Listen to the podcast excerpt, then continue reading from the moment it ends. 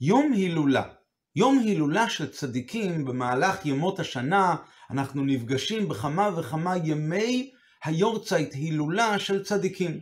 והשאלה היא, מה עושים ביום הזה? מה מיוחד ביום הזה? מה עושים? אז יש הנוהגים לומר משניות, יש הנוהגים לספר סיפורים, לספר על הצדיק, על חייו, המופתים שהוא חולל, כל מיני סיפורים שמספרים עליו, אבל בעיקר, בעיקר, יום ההילולה של הצדיק הוא מיועד ללקחים ומסרים שאפשר לקחת לחיי ולעבודתו של האדם עצמו.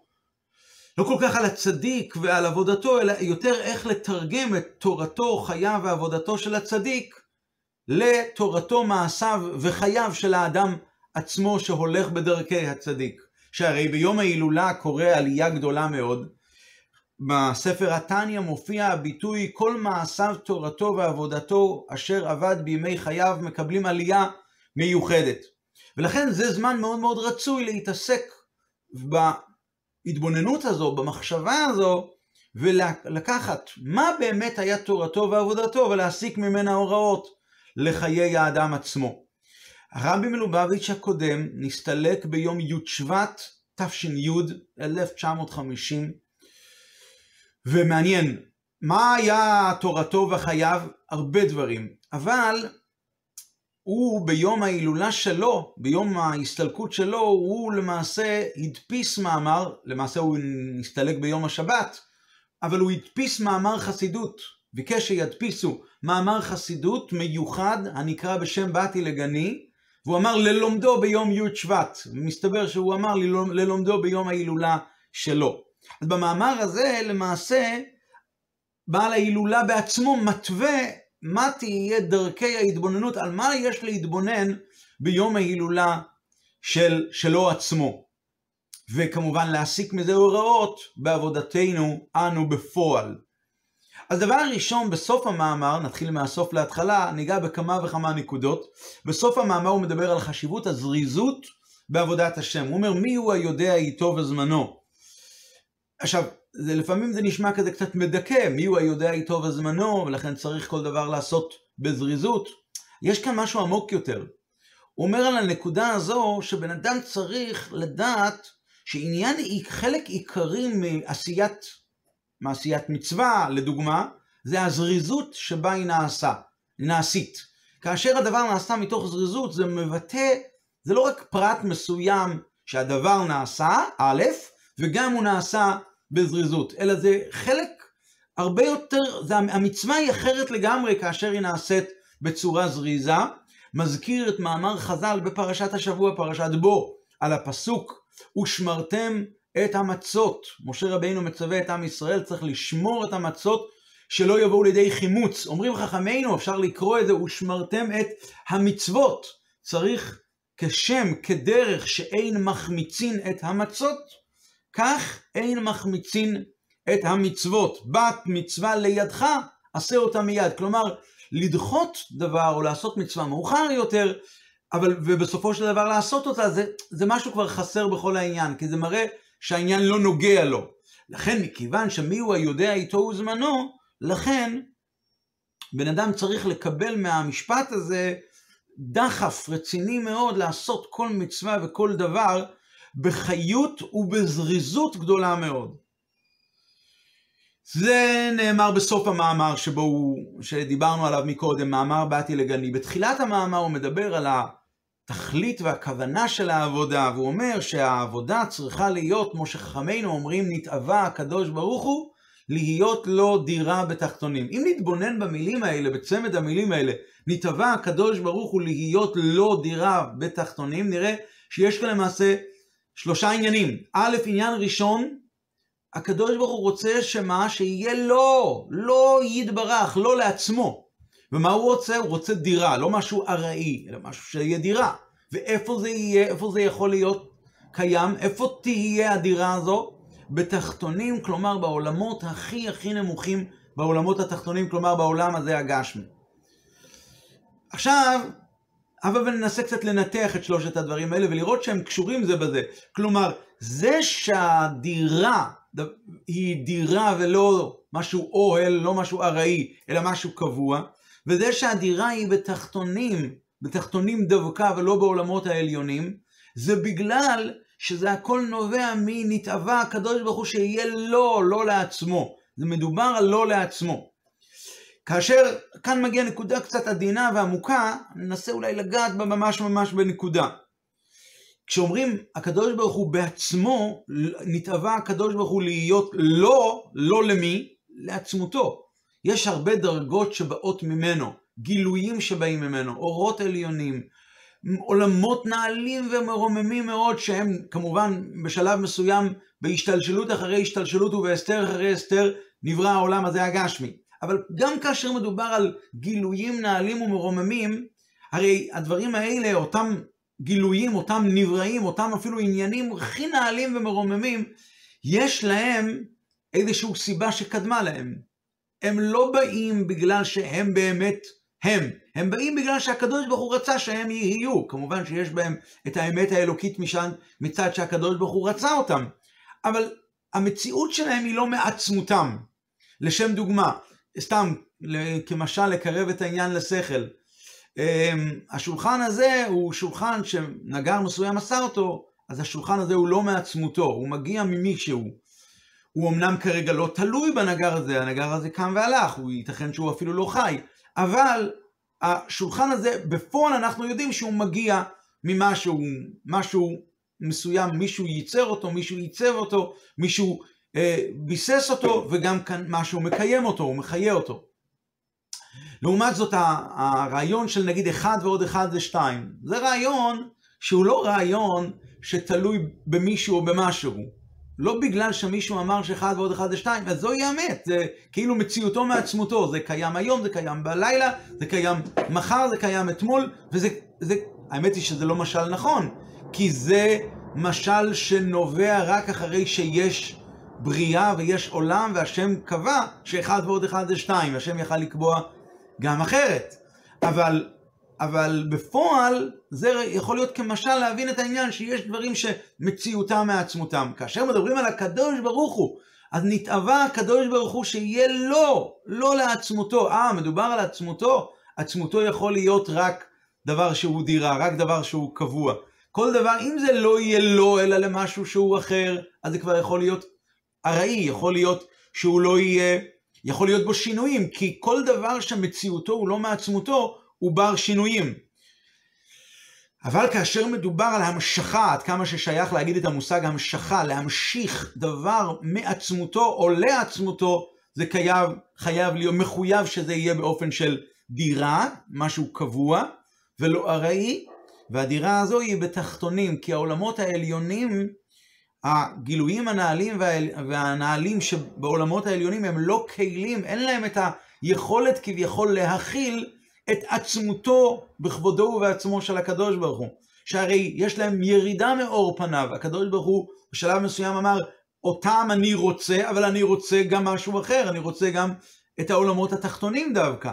דווקא בעולמות התחתונים ששם לא מתבטא, לא, לא, אין שום תחושה של מציאותו של, של משהו שמגיע ממשהו מסוים, דווקא בתחתונים ששם לא קיים המושג של גילויים, אין שם גילויים נעלים ומרוממים, שם דווקא יכולה להיות אדירה לעצמותו. דווקא במקום הכי הכי נמוך והכי הכי אה, שפל כביכול, יכולה להתגלות עצמותו של הקדוש ברוך הוא בכבודו ובעצמו. ולכן נתאווה הקדוש ברוך הוא להיות לא, א', ב', דירה, שתיים, בית תחתונים זה דבר שזה לא שלושה דברים שונים, אלא זה דברים שהם מחויבים אחד מהשני. עכשיו לפי זה, כאשר מדובר שהקדוש ברוך הוא רוצה תאווה מסוימת, ואת התאווה הזאת, מי אמור לבצע אותה? האדם. אז כמובן שתפקידו של האדם הוא לעשות את הפעולות שלו, שזה יתאים לדירה לא יתברך בתחתונים.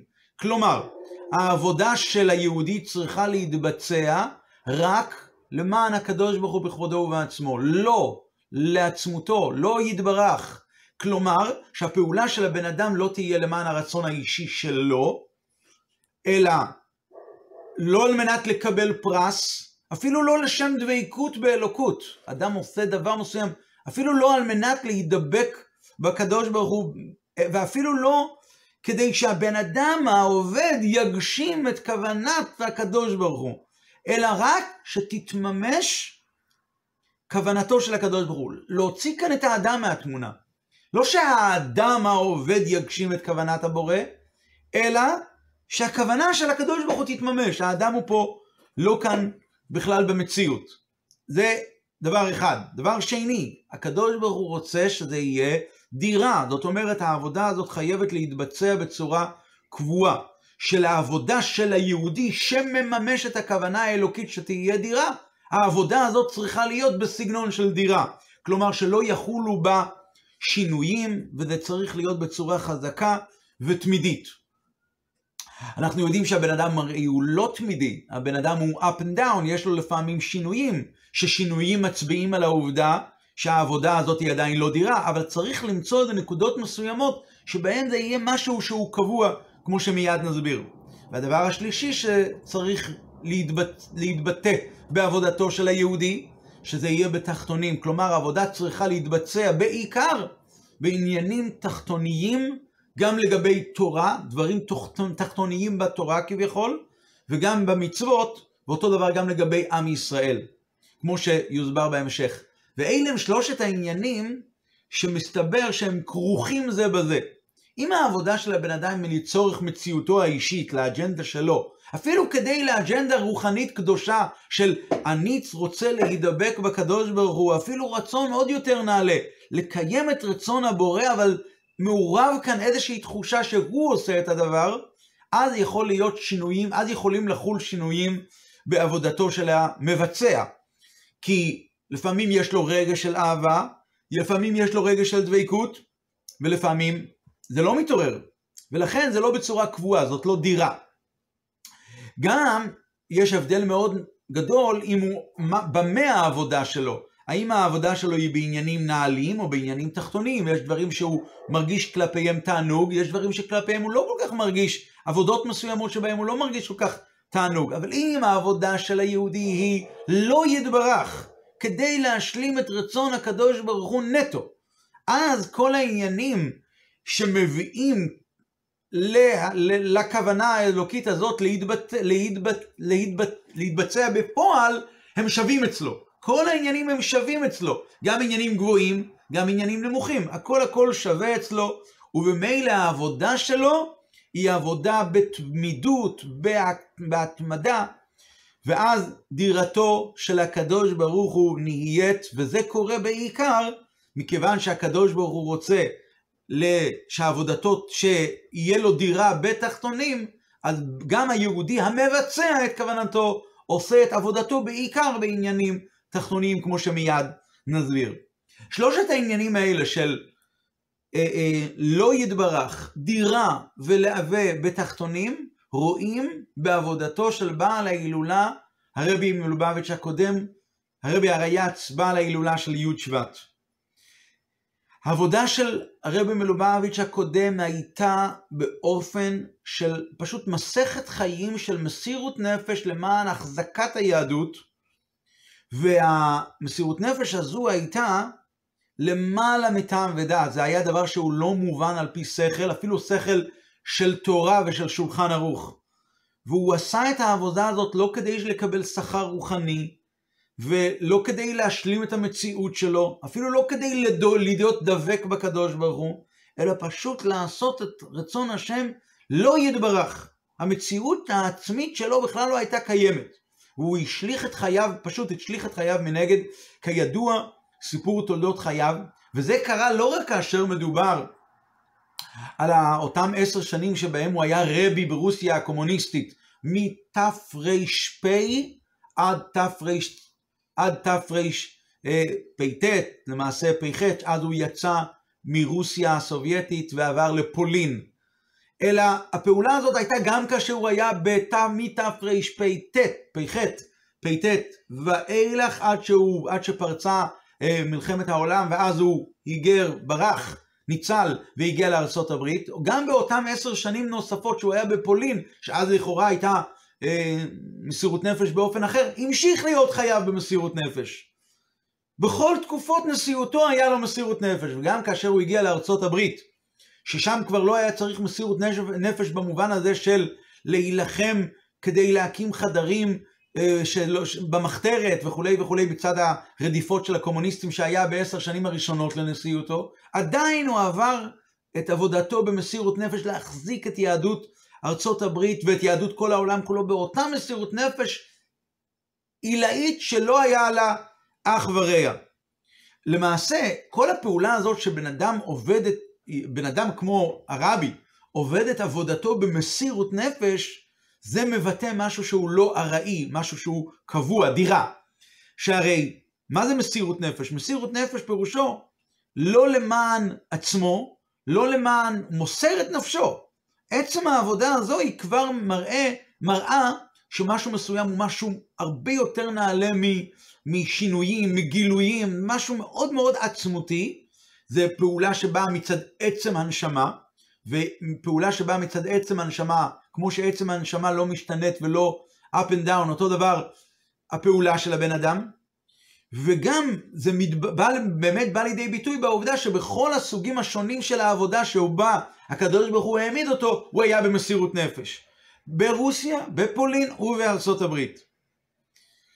אבל בפועל, כאשר אנחנו נכנסים קצת יותר לפרטים, אמרנו שצריכים להתבונן בתורתו ובמעשיו ובדרכיו, אז כאשר מתבוננים באמת באופן שבו הוא הרביץ תורה וחיזק את היהדות והפיץ את מעיינות החסידות, זה היה, רואים השתדלות מיוחדת בשלושה פרטים. דבר ראשון, הוא ארגן שיעורים וקבוצות שילמדו הלכה למעשה לקראת רבנות, הן ברוסיה הסובייטית וגם אותו דבר אחר כך. כל הזמן רצה, ביקש להכשיר, והצליח להכשיר מורי הוראה, תלמידי חכמים צעירים שיהיו מורי הוראה, מורי הוראה למעשה, לשגר אותם למקומות שונים, שלוחים בקהילות שונות ברחבי העולם, שיהיה רבנים. זה דבר ראשון. דבר שני, להפיץ את המצוות המעשיות. פשוט לשלוח שלוחים שיבנו מקוואות, לשלוח מוהלים שיעשו ברית מילה, לפעול אה, בעניינים האלה של מצוות מעשיות ממש. ודבר שלישי, היה לו דאגה יוצאת דופן לחינוך על טהרת הקודש של תינוקות של בית רבן, של ילדים, לייסד חדרים, הן ברוסיה הסובייטית, underground, הוא עשה אה, ממש ממש חדרים חדרים בכל עיר ועיירה בארצות, בברית המועצות של אז, כמדומני שהיו 600 חדרים, והכל היה מתחת לפני השטח ואף אחד לא ידע מזה. וכמובן כאשר זה התפרסם, אז היה, וכל זה הוא עשה במסירות נפש.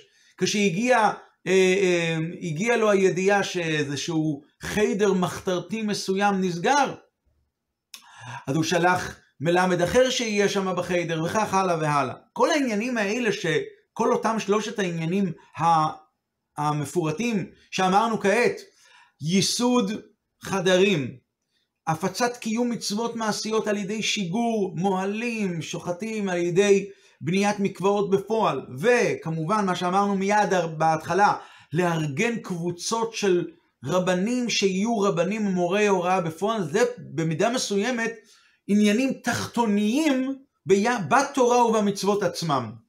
כלומר, כאשר מסתכלים על התורה והמצוות עצמם, אותם שלושת העניינים יקבלו מימד תחתון יותר.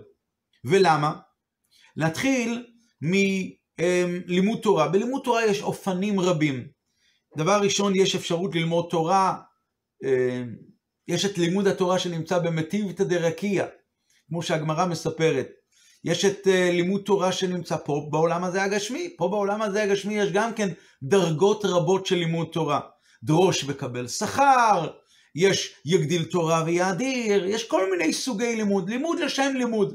ויש לימוד לעסוקי שמעתתא אליבא דהלכתא, להסיק מהסוגיה, שיבוא מה יוצא מהסוגיה להלכה בפועל. וזה למעשה ההבדל בין העליונים שבתורה לבין התחתונים שבתורה.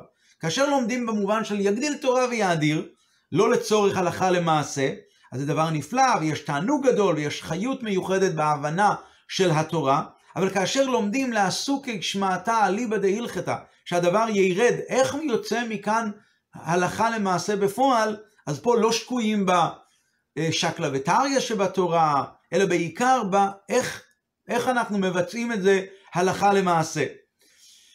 אותו דבר גם לגבי מצוות מעשיות.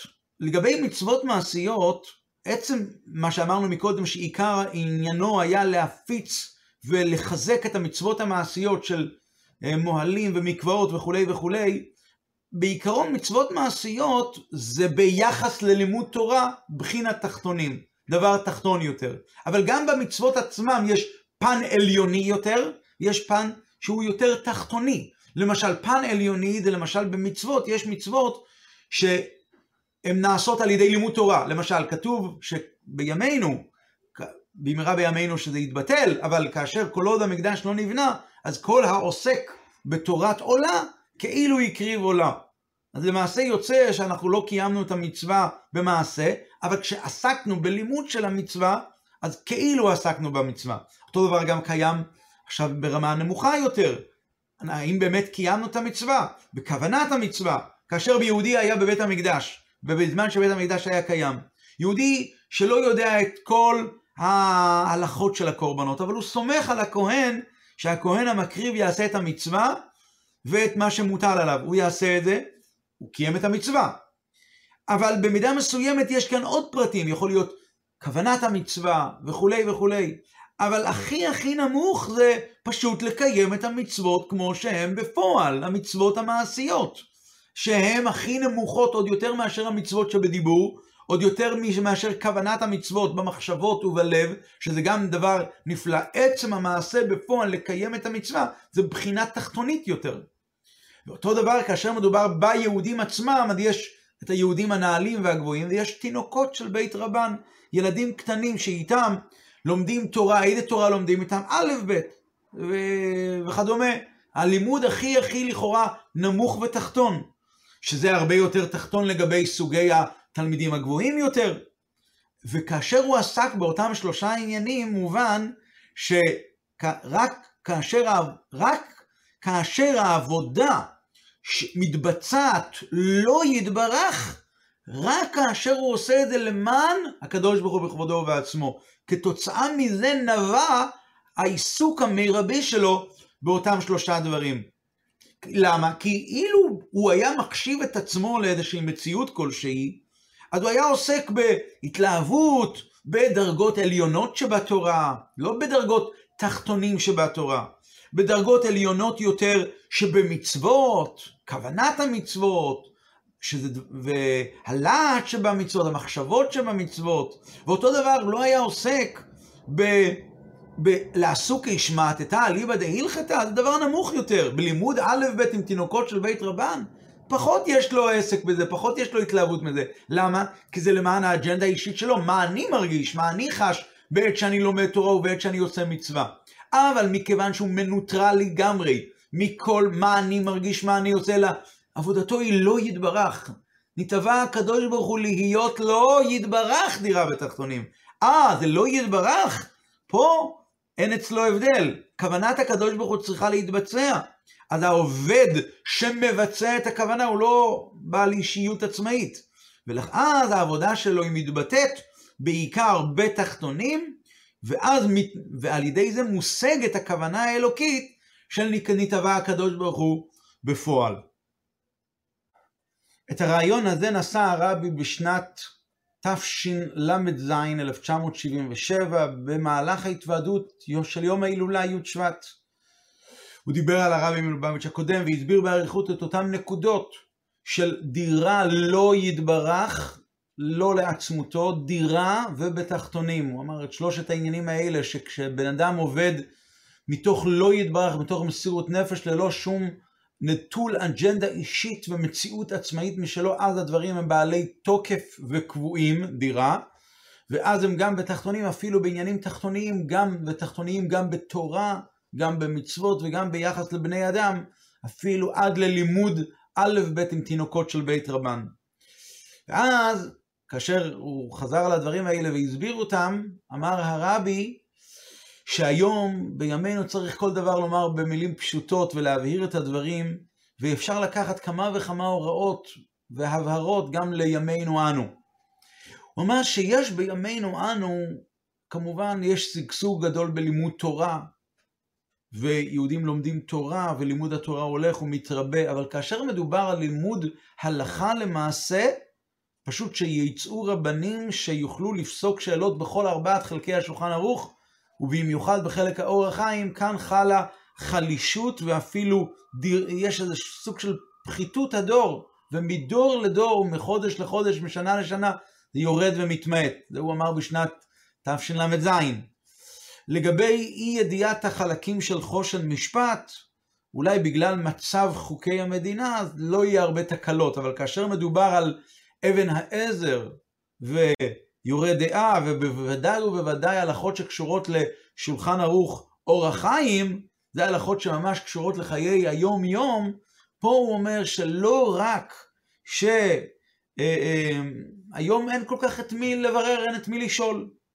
וכאשר באים לבן אדם שהוא משקיע את, באמת את הזמן שלו בלימוד תורה ושואלים אותו שאלה שנוגעת להלכה, אז הוא אומר אני עסוק בלימוד תורה של יגדיל תורה ויאדיר.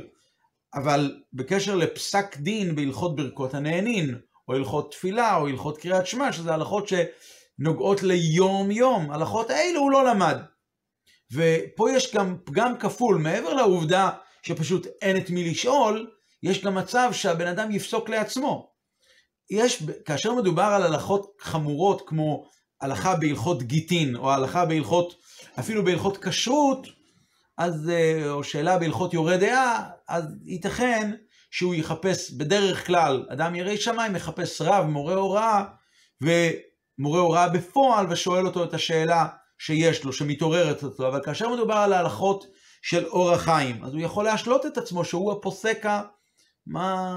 הוא הפוסק המקומי, הוא יכול לפסוק, הוא יעיין בקיצור שולחן ערוך, הרבי אמר באירוניה שלפעמים הוא יסתכל מתוך הקיצור שולחן ערוך, או הקיצור שולחן ערוך מתורגם לאנגלית או לצרפתית, ולפי איך שהמשתמע לא מהעניין, הוא יפסוק לעצמו ככה. והרי הוא אומר, אם לגבי שולחן ערוך של הבית יוסף, רבי יוסף קארו, השולחן ערוך, המכונה השולחן ערוך המחבר, גם על זה בשעתו התעורר דיון איך אפשר לפסוק מזה הלכות בלי לדעת את כל המקורות, את כל הטעמים, כדי לא לדמות דבר, דבר לדבר, ובכל זאת פוסקים כמובן, אז כאשר מדובר על אה, אדם שיפסוק פסק דין על הלכתי מהקיצור שולחן ערוך, זה, הוא אומר, זה אחד הדברים שאפשר ללמוד מבעל ההילולה, כמו שנאמר, והחי ייתן ליבו, שהוא הלך במסירות נפש, ואז בשעתו ברוסיה הסובייטית זה היה ממש כרוך במסירות נפש, והוא ייסד בתי מדרש לרבנים שילמדו, שיהיה מורה הוראה בפועל. ואז היה הרב יעקב לנדו, בסוף ימיו היה הרב של בני ברק, הוא היה אחד מהרבנים שם במסגרות האלה. אולי זה היה במסגרת אחרת, אבל בכל אופן הם היו רבנים שפשוט הכשירו אותם כדי שיהיו מורי הוראה בפועל, כדי שיהיו רבנים באותם כל מיני עיירות יהודיות וערים יהודיות ברחבי ברית המועצות הענקית. אז אם הוא הלך במסירות נפש על הדברים האלה, בוודאי שככה ילמדו לעשות, זה עניין כל כך חשוב, זה זכות הרבים שיהיו כאלה רבנים, לא רק בשביל ציבור אה, אה, קטן, אלא כאשר מדובר פשוט על ערים ועיירות שלמות, מאות קהילות, הוא אמר, בארצות הברית, במדינות אחרות, שנותרו כפשוטו ללא רבנים. כך נאמר בשיחה בשנת תשל"ז, גם בארץ הקודש יש יישובים רבים שלא היה אז רבנים מורי הוראה בפועל, ולכן זה עניין חשוב מאוד. העניין השני, הנקודה השנייה, הוא אמר כל דבר צריך להעביר, אז מהי הנקודה השנייה? שביחס לחינוך, בגלל חוקי המדינה, בפרט בארצות הברית ובעוד מדינות, אז יוצא שילד, אפילו ילד שהוא אה, לא רק בן חמש למקרא, אלא ילד שהוא כבר בן אה, בין עשר למשנה, בין י"ג למצוות, בין חמש עשרה לגמרא, ילד גדול, יש, הוא חייב כל יום ללמוד לימודי חול, לא יכול לעבור יום בלי לימודי חול. אז כאן אפשר ללמוד מבעל ההילולה שמסר את נפשו בפועל ושלח יהודים שהם מסרו את נפשם כדי להקים חדרים לילדים יהודיים ושהלימוד שם יהיה על טהרת הקודש. כמובן, כמו שחינכו יהודים מדורי דורות. אז אה, אם זה היה אז, בזמנים הקשים של רוסיה הסובייטית, שהוא עשה את זה, אז בוודאי בימינו אנחנו, בארצות הברית, שאין מושג של סכנה גופנית חס וחלילה, ברוך השם. אז בעניין הזה צריך להשתדל עוד יותר שהחינוך של ילדי ישראל יהיה מושתת על חינוך, על טהרת הקודש, גם אפילו ללא לימודי חול, אלא אם כן החוק מה, מה, מחייב את זה, אז שזה יהיה רק כמה שהחוק מחייב ולא מעבר לזה.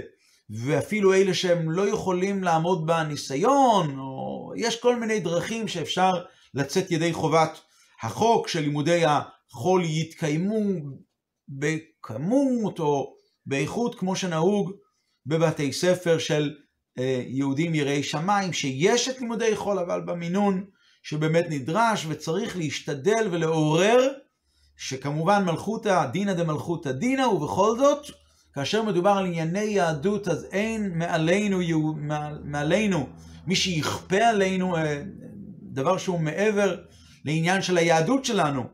אז כמובן צריך לחזק את המסגרות שלומדים לימודי קודש, וגם מי שהוא לא באמת מסוגל ללמוד, לעמוד בניסיון ולהקים מוסד של לימודי קודש בלבד, אז להשתדל שרוב הזמן יהיה מוקדש של ילדים יהודיים, יהיה רוב הזמן מוקדש ללימודי קודש, ורק מה שהכרחי לכל הדעות יוקדש ללימודי חול. בפרט חשוב מאוד שלימודי החול יהיו לא בתחילת הבוקר, בתחילת הלימוד. יש פסוק בפרשת שלח בספר במדבר, ראשית הריסותיכם תרימו תרומה להשם.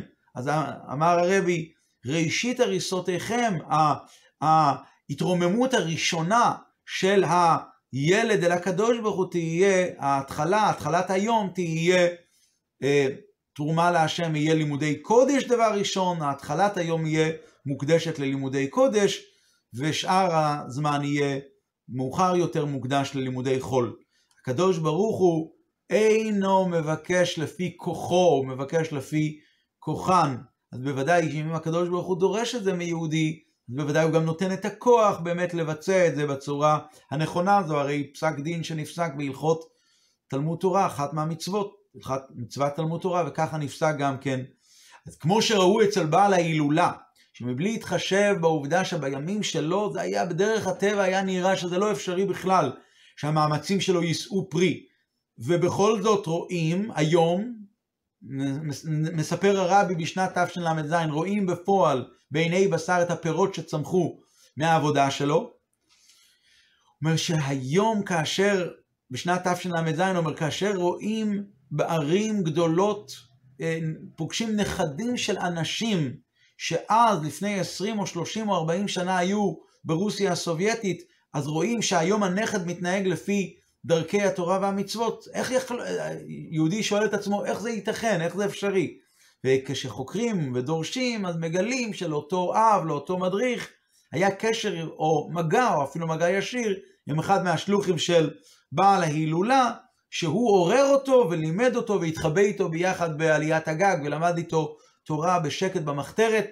כולנו מכירים כאלה יהודים, ולכן הוא נשאר בזכותו יהודי. אז כמו שהוא, הרבי הצליח גם אז, בדומה לזה, אלה שהולכים בדרכיו, מאמצים את דרכיו, שבוודאי שהמאמצים האלה יישאו פרי, ויקימו בעזרת השם את צבאות השם, אותם ילדים שאיתם יצאו בקרוב ממש מהגלות הזו לקראת משיח צדקנו, כל זה יהיה בקרוב בימינו, וזכותו של בעל ההילולה תגן עלינו ועל כל ישראל, אמן ואמן.